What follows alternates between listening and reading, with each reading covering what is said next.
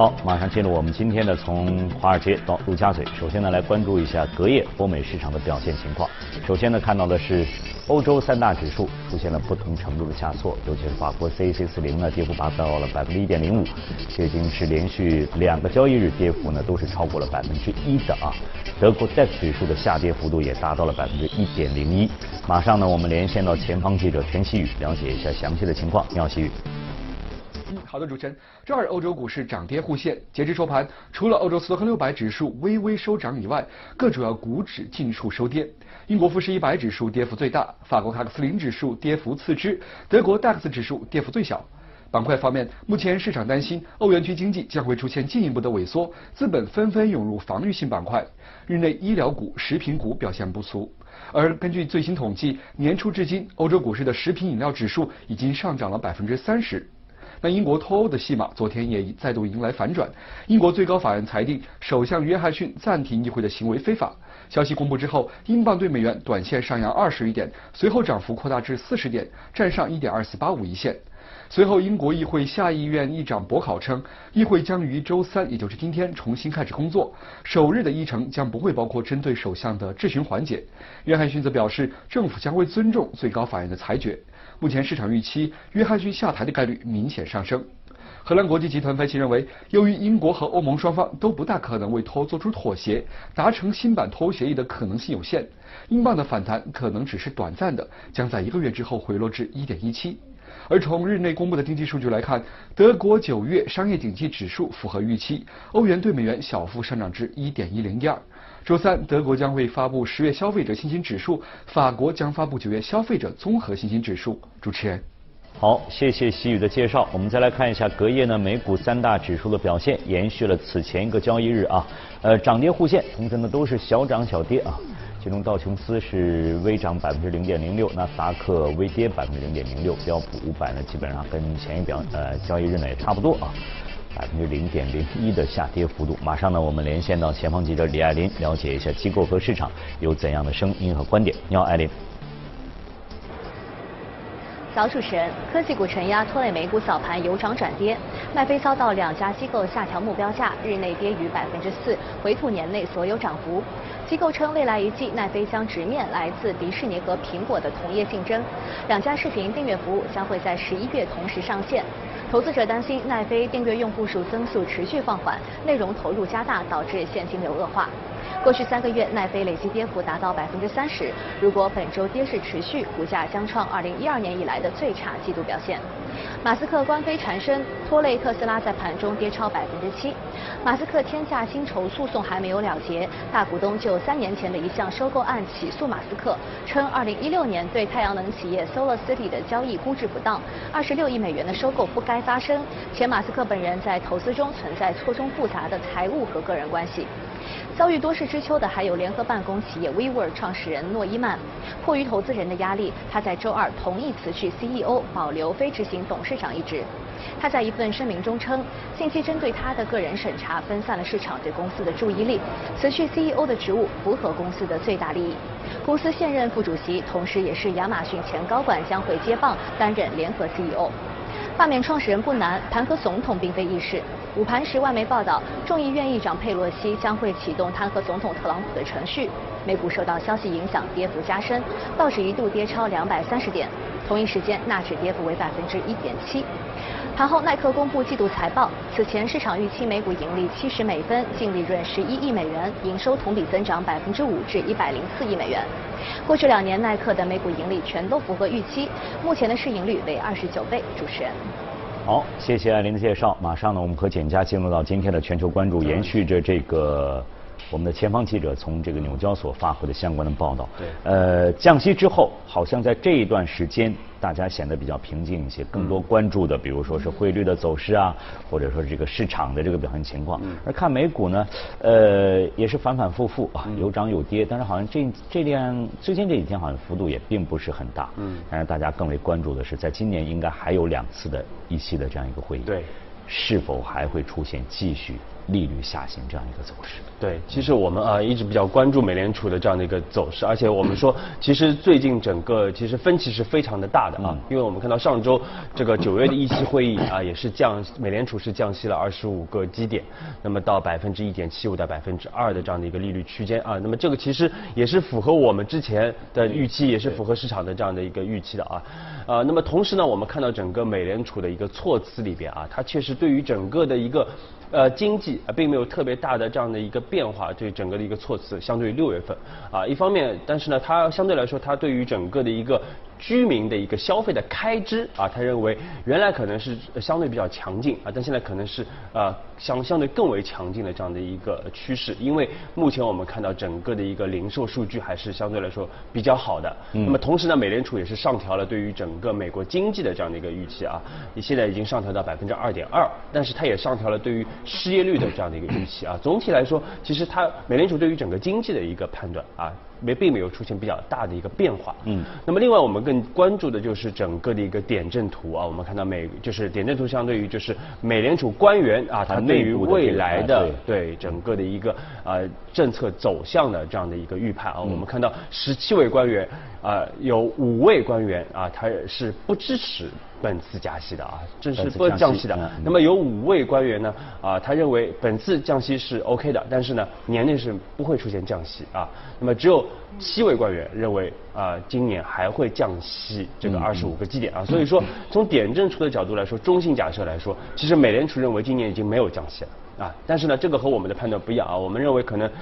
十月份可能或者十二月份啊，大约大概率可能在十月份还会看到二十五个基点的这样的一个利率的这样的一个下降。啊，嗯，所以这个是我们的一个判断，这个可能和美联储点阵图还是不一样，而且历史上来看，美联储的这个点阵图啊，并不是特别有效啊，这个是因为它有十七位联储的官员，但实际上它最后投票应该我记忆当中应该是十位吧，应该是，但是这十位不确定。对，你你到底是哪十位可能是不确定的，这它每年都会变化，都会有变化。对，十位是票委啊，虽然说有七个人是是是不呃认为不不降的，但是这七个人是不是都应该在这个最终的投票里面？就还是有，他就是他他的他会表达他的这样的一个观点啊，所以点阵图上是可以看到这这这些人的这样的一个表态的啊。那么另外我们说，就是就算是这十个人里边，我们看到这次也有三个人是反对降息的啊。所以我们说，其实美联储内部我们可以看到，它的分歧其实是还是非常大的啊。那么这个也是一六年以来这个最罕见的这样的一个。这是鲍威尔要面对又一个对又一个问题。对对，这是我们之前上周节目其实我们就提到了，就是美联储其实对于降息的这个内部分歧非常大，而这样的一个呃分歧大的一个原因啊，我们说主要是两方面，一方面是美联储的官员对于整个美国经济未来的这样的一个判断啊有明显的分歧啊，那么另外呢也是我们说和这个政治上的这样的一个压力啊也是有一个比较大的一个分歧。其实我们说从经济的角度来说啊，其实美国虽然说我们一直强调就是比如说从一些先导指标啊，包括像 PMI 啊啊或者像一些工业产出来看，其实美国的经济已经开始出现放缓的一个迹象。嗯啊，但是呢，其实站在全球的角度来说啊，美国经济依然是比较强劲的啊，比较有韧性的。我们看到像德国就最近公布了一系列的 PMI 啊，德国的这个 PMI 已经只有四十一了啊。这个是非常夸张的这样的一个这个下跌的一个幅度啊，整个欧洲其实情况都更差啊，那所以说美国其实已经相对来说比较强的一个韧性，而且从历史的角度来说啊，从九零年代开始。其实美联储降息一般都是在这个出现一些经济衰退之后啊，对，才会来做做做出了这样的一些对冲的这样的一个动作啊。但是这次很不一样，这次是其实还没有出现明显的衰退甚至很多数据是比较不错的。对，我们已经降降可能已经降了两次啊，甚至有可能我们说后明下个月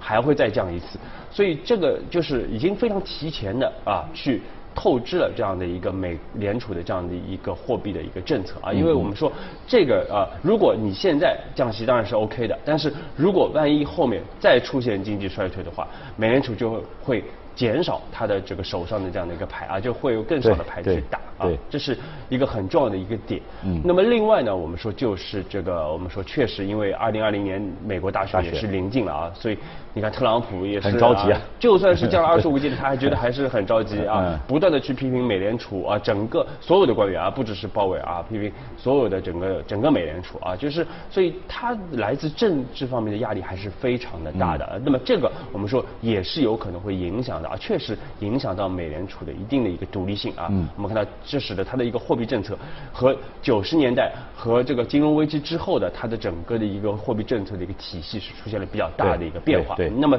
这个呢，我们就觉得也是值得投资者去重点关注的啊，因为现在整个的一个包括它内部的一个混乱啊，包括内部的一个分歧的比较。加大啊，包括最近我们看到它这个隔夜的这个正回购的一个操作的一个不断的频繁啊，确实我们说未来可能会加大市场的这样的一个波动性啊，那么这个是值得大家去重点关注。就像这个简家所说的，在以往当中我们曾经提到过，就是这个一般呢都是这个泡沫被吹大之后，然后我采取。一些手段，嗯，我刺破这个泡沫，然然后呢，来来抑制这个经济的经济的下行。对。而这次呢，就像也像美联储所表，我现在是预防性的这样一个降息，但是这样的话也可能在提前消耗你的这个弹药库，在那储备。但是又旁边呢又像有这个政治因素，特朗普比如你应该降到零或者什么，那更 给给这个鲍威尔，不管是外对外面还是在美联储的内部，他这次面临的压力也是比较大。所以呢，对外界来讲，这个不确定因素也愈发的。被放大了，给大家心理造成很大的一个影响出来的。刚才我们也看到了这个艾琳发挥的这样一个报道，也谈到了这个总统的弹劾这方面的一些一些一些情况。对，实际上呢，作为特朗普来讲，他也有很大的压力，他要保证像刚才我们说的二零二零的这样一个一个竞选。对。而回到这个欧洲，同样这个。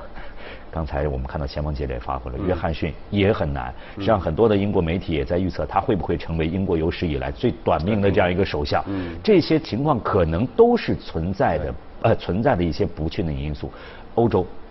我们看到这个昨天延续了前一天，这个跌幅都是比较大的市场这个情况。实际上就是说，就像钱家刚提的，欧洲的不确定性是更大的。对，他所面临的问题更大。嗯，随着这个十月三十一号在临近的话。可能很多情况我们都没有办法去做出一个准确的判断。嗯，对，其实我们当时在一六年六月初的时候啊，当时我们在节目当中就比较前瞻性的一个已经预判到整个英国脱欧的一个问题啊。当时大家可能觉得这是个笑话啊，因为当时卡梅伦啊这个推出这样的一个公投啊，认为肯定是通不过的。但是最终我们看到，确实啊是一个巨大的一个黑天鹅，而且通过之后会出现后续的一系列的一系列。你看到现在为止这个问题都没有解决啊，一拖再拖。而且我们说，这个确实是啊，对于整个的一个英国，包括对于整个欧洲来说。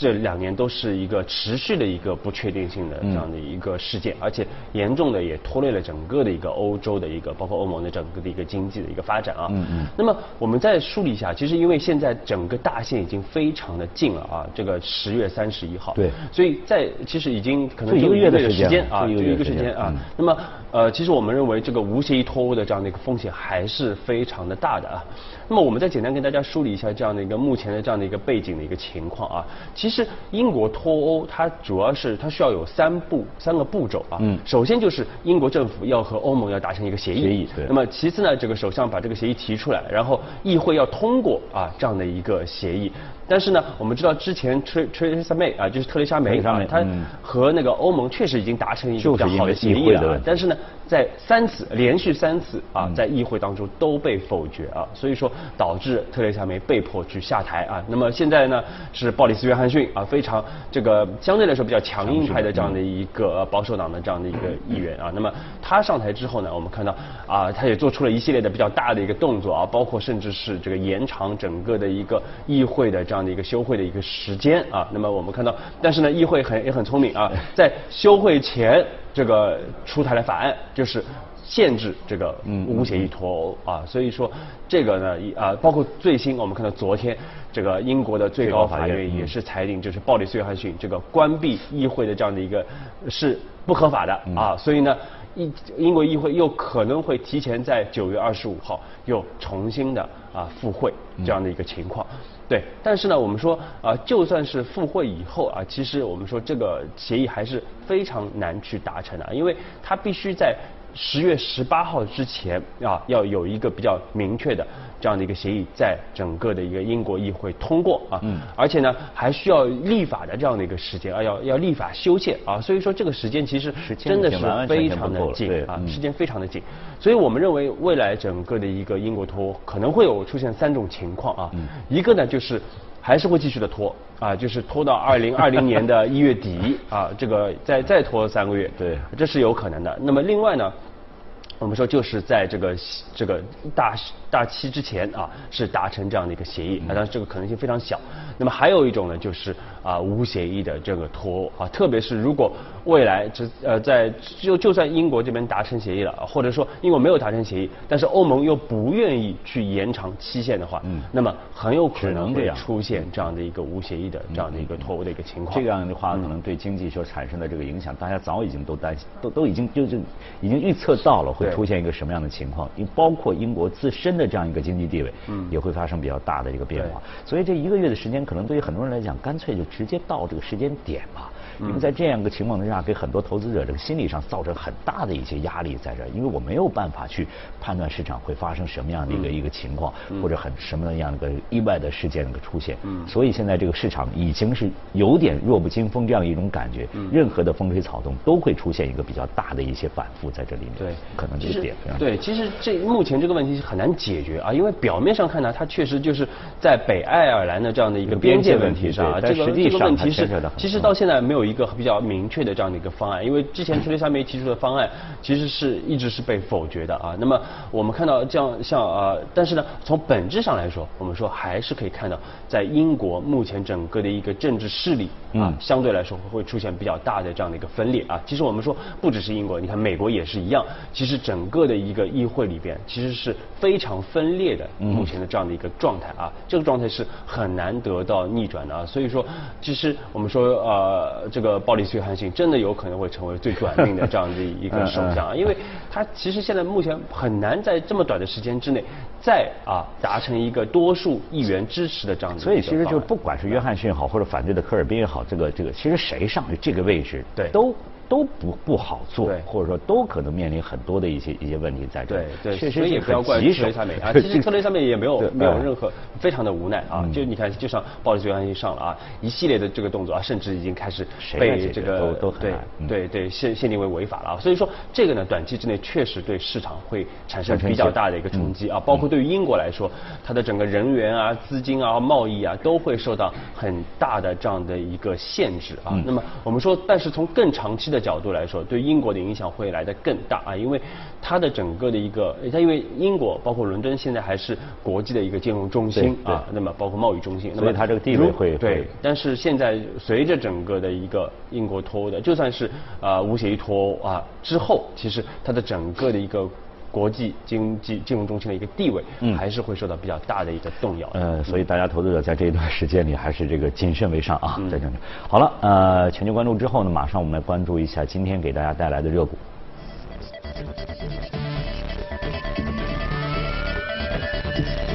这个好时啊，这个巧克力，我相信很多人对这个品牌都是比较熟悉的，而且很多人应该都是这个。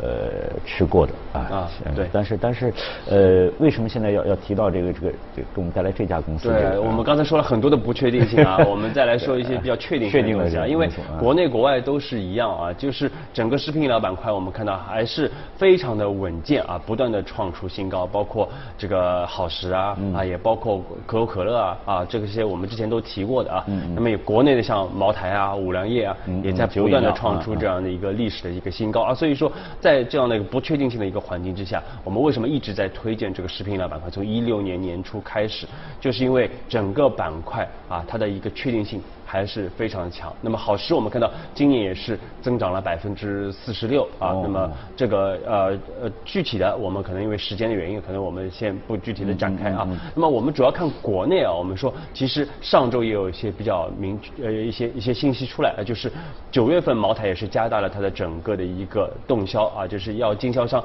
提前来完成四季度的一个任务和出货啊。那么这个呢，我们说确实啊使市场认为整个茅台在三季度也会有。更多的这样的一个销售和利润的这样的一个表现。嗯是的，我们看到昨天茅台也是创出了，昨天又是是创出了一个历史的嗯新高嗯啊。那么另外我们看到，确实它也有一系列的动作啊，包括要求经销商尽快的一个回款啊。这个另外呢，在这个商超啊，包括一些电商渠道，也是大量的铺铺了一些四一千一四九九的这样的一个 飞天茅台的这样的一个铺货啊，确实对短期的整个的一个销售的一个刺激还是非常的大的啊。嗯但是我们说茅台整个长期的一个供需的一个格局还是没有特别大的一个变化啊，因为相对来说刚需还是比较的强啊，所以说可能。价格的批量批价的一个下降的幅度会比较的一个有限啊，那么也更有有利这个公司的一个发展。那么另外我们看到之前那个这个中秋的一个旺季，确实表现也非常的不错啊，包括五粮液啊，包括泸州老窖啊，都是有非常好的这样的一个动向啊。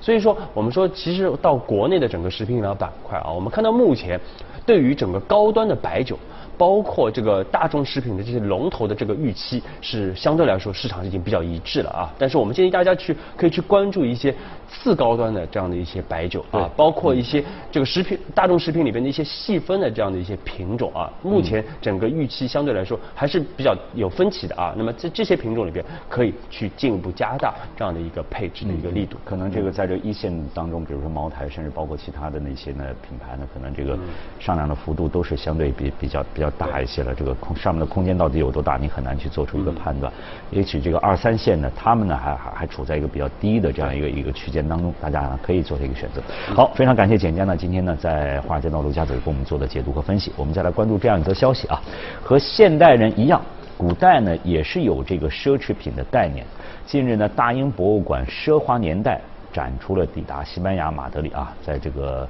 让参观者呢一窥古代奢侈品的真容。西班牙马德里举办的奢华年代展共展出两百多件展品，它们都是伦敦大英博物馆的藏品。展品的年代从公元前九百年到公元前三百年。来自巴比伦、波斯、腓尼基等人类历史上的早期帝国，展示了古代人眼中的奢侈品。这条做工精美的黄金鱼其实是一个香水瓶，出自公元前五百年至公元前四百年的波斯阿契美尼德王朝。不过在当时，它里面装的是有香味的油脂。古代人也讲究收纳，这是用来收藏弓箭的黄金容器上的一个钩子。这几件黄金和白银器皿都是酒器。